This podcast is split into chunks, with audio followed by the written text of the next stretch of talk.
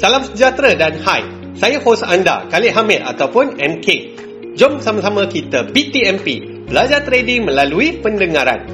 Untuk info lanjut mengenai TFS Price Action Trading dan bagaimana kami boleh membantu anda untuk menjadi trader yang profitable, layari tfspriceaction.com. Hai semua, bertemu kita sekali lagi dalam episod baru BTMP. Saya sangat gembira melihat banyak komen-komen positif yang saya terima dalam channel YouTube sebab podcast ni kita buat dalam dua format iaitu dalam bentuk video dan juga audio. Tapi tujuan utamanya adalah untuk perkongsian dalam bentuk audio.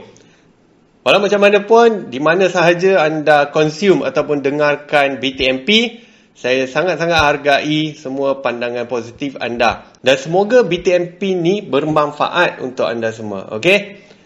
Tajuk podcast kita hari ini ialah pulangan realistik dalam trading yang sebenar.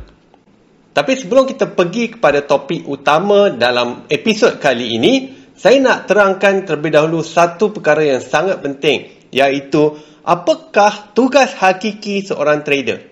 Ramai yang bagi tahu saya jawapan dia adalah buat analisis, trade ataupun tekan buy sell dan macam-macam lagi lah jawapan yang mereka berikan. Tapi sebenarnya, okey, sebenar-benarnya, apakah tugas hakiki seorang trader? Jawapannya ialah decision maker ataupun pembuat keputusan. So, apakah keputusan yang anda kena buat? Jawapannya ialah buy, sell ataupun no trade. Dan sepanjang pengalaman saya, percayalah, jawapan no trade adalah jawapan yang selalu anda akan jumpa bila anda tengok chart. Jadi macam mana anda nak tentukan buy, sell ataupun no trade? Jawapannya ialah melalui analisis teknikal. Sebab itulah kita buat analisis. Kita tengok turning point, SNR, flip zone, swing point dan sebagainya itulah. Sebab itulah kita buat analisis. Sebab kita nak mencari decision buy, sell ataupun no trade. Itulah tugas hakiki seorang trader. Dan benda ni kita akan buat hari-hari berminggu-minggu, berbulan-bulan dan bertahun-tahun lamanya. Kalau strategi anda tu complicated, mampukah anda untuk mengulanginya untuk satu tempoh yang panjang? Kita nak jadi trader bukannya sekadar untuk dua bulan ataupun lima bulan. Kalau boleh, kita nak jadi trader selagi mana hayat di kandung badan. Okay? Jadi berbalik kepada tugas hakiki tadi, jawapannya adalah decision maker dan gunakanlah satu strategi ataupun kaedah yang paling mudah untuk anda buat decision secara berterusan selama bertahun-tahun selagi mana anda bergelar seorang trader. Boleh? Okey. Sekarang kita akan pergi kepada topik podcast kali ini iaitu berapakah pulangan realistik dalam trading yang sebenar. Kenapa saya tekankan yang sebenar tu? Sebab terlalu banyak salah faham mengenai pulangan realistik dalam trading terutamanya untuk forex trading ataupun global market trading macam gold, US index dan sebagainya. Jadi jawapan yang saya akan bagi ni adalah jawapan yang anda kena terima. Dan jawapannya adalah antara 5 ke 10% sebulan dengan kawalan risiko. So saya ulang eh. 5 ke 10% sebulan dengan kawalan risiko. So, bila saya kata kawalan risiko tu, maksudnya anda merisikokan tidak lebih daripada 1% ataupun 1% untuk satu hari. Dan anda kena terima hakikat dalam trading ni akan ada hari yang menjadi dan akan ada hari yang trade kita tu tak menjadi. Ini hakikat yang anda kena terima. Ini realitinya. Selagi anda tak boleh terima hakikat yang loss tu adalah nature ataupun kewajipan dalam trading, anda susah nak berjaya dalam trading. Ha, percayalah cakap saya. Sebab saya dah melalui apa yang mungkin anda lalui. Saya kalau boleh nak cari holy grail. Satu strategi yang tak akan loss. Tapi memang sampai sekarang saya tak pernah jumpa lagi. Dan percayalah cakap saya. Kalau anda cari juga. Mungkin anda akan profit untuk seketika. Dan ini dikatakan sebagai beginner luck. Tapi lepas tu bila loss datang. Anda akan habis ke semuanya. Kita tak nak satu strategi ataupun trading performance yang macam tu. Sebab kita nak jadi full time trader.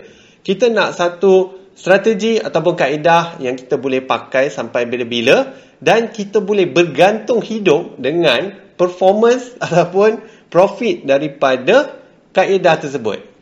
Kita tak boleh nak depend kehidupan kita dengan income yang datang kadang-kadang ada, kadang-kadang tak ada. Setuju tak? Ha, saya percaya anda setuju dengan cakap saya. Jadi berbalik kepada jawapan saya tadi, 5 ke 10% sebulan dengan kawalan risiko dalam 1% risk sehari.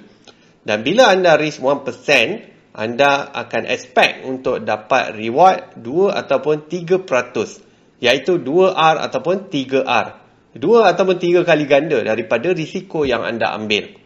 Tapi anda kena ingat ya, dalam trading reward adalah sesuatu yang kita tak boleh kawal kita hanya mampu ataupun kita hanya boleh kawal risiko sahaja. Reward adalah di luar kawalan kita. Jadi tolong jangan cuba untuk kawal reward. Kita plan untuk dapat 2 ke 3 R. Tapi hakikatnya ke mana market pergi lepas kita tekan buy ataupun sell tu itu adalah di luar kawalan kita. Sebagai trader, fokus kepada apa yang anda boleh kawal dan jangan fikir terlalu banyak tentang apa yang anda tak boleh nak kawal. So, adakah 5 ke 10% sebulan tu sesuatu yang lekeh ataupun tidak power? Jawapannya adalah itu adalah sangat-sangat power. Cuba anda kira dalam setahun. Okay? Kalau 5% sebulan, anda dah pun dapat 60% setahun. Dan kalau 10%, ianya sudah pun 120% setahun.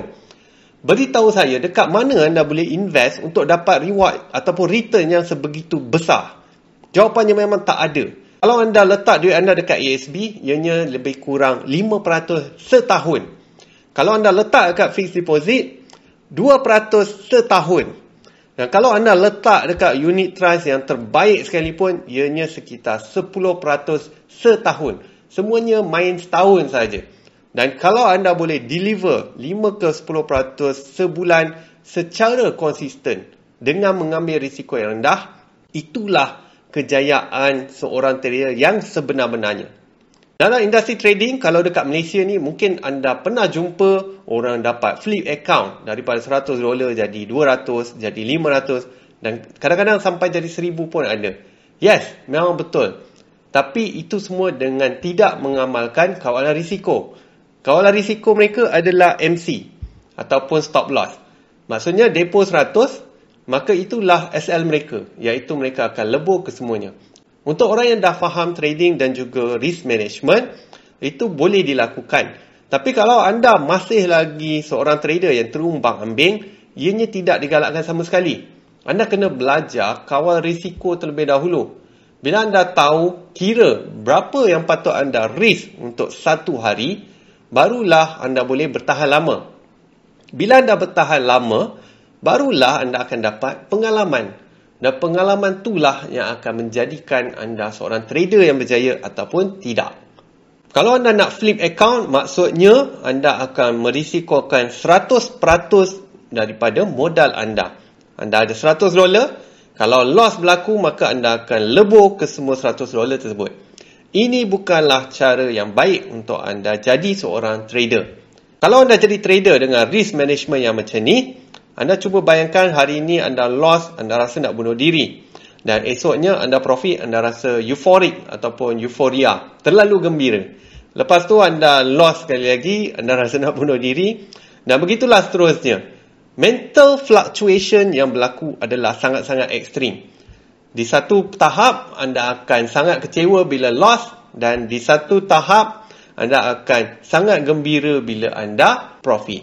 Jadi itu bukanlah satu mental game yang bagus dalam trading. Sebab apa?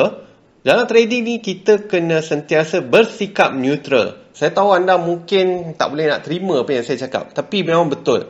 Dalam trading anda kena melatih diri anda untuk menjadi neutral. Tak kira lah profit ataupun loss. Sebab apa? Kerana dalam trading, reward kita tak boleh nak kawal. Apa yang berlaku lepas kita place kita punya order adalah di luar kawalan kita. Sebab tu kita tak boleh nak terlalu gembira bila profit ataupun terlalu sedih bila loss. Kita kena neutral. Apa yang kita kena gembira ialah kalau kita berjaya follow kita punya trading rules. Okey, saya macam dah menyimpan jauh. Kita kembali semula kepada pulangan realistik tadi. Ya, itulah dia. 5 ke 10% sebulan dengan kawalan risiko. Kalau anda boleh dapat lebih dengan mengawal risiko, itu adalah bonus. Tapi kalau anda berada dalam range 5 ke 10% sebulan dengan kawalan risiko, itu adalah sesuatu yang sangat-sangat hebat. Anda telah pun mengatasi ramai fund house managers di luar sana. Malah kalau anda nak tahu, annualized return Warren Buffett adalah 1.8% sahaja sebulan. Tapi itu mengambil kira rekod selama 50 tahun. Bila dikirakan secara purata, annual return Warren Buffett punya investment adalah 21.6%. Jadi bila kita bahagikan angka tersebut, kita akan dapat 1.8% sebulan.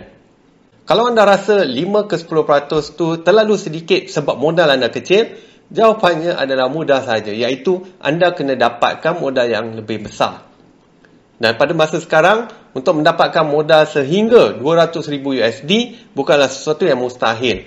Anda boleh dapatkannya melalui prop trading. Saya nasihatkan anda supaya jangan ikut style trading orang lain yang merisikokan sebahagian besar daripada modal mereka untuk menghasilkan reward yang besar. Dalam trading anda kena faham high risk, high return. Low risk, low return. Tapi untuk emosi dan juga psikologi yang bagus, anda kena amalkan low risk, low return. So macam mana nak dapatkan pulangan yang besar? Jawapannya anda punya modal tu kena besar. Modal besar untung besar, begitulah juga sebaliknya. Sebagai penutup kepada episod kali ini, saya ulang sekali lagi, tugas hakiki seorang trader adalah sebagai decision maker, sama ada buy, sell ataupun no trade. Dan itulah tujuan kita buat analisis teknikal dan mungkin dengan membuat sedikit analisis fundamental. Dan seterusnya, pulangan realistik dalam trading yang sebenar adalah kira-kira 5 ke 10% sebulan. Okey, sekian sahaja untuk episod podcast kali ini. Semoga bermanfaat dan ingat ya, teachers learn the most. Share episod podcast kali ini dengan sekurang-kurangnya tiga orang rakan anda. Untuk info lanjut mengenai TFS Price Action Trading dan bagaimana kami boleh membantu anda untuk menjadi trader yang profitable, layari tfspriceaction.com. Selamat maju jaya dan kita jumpa lagi dalam episod yang seterusnya.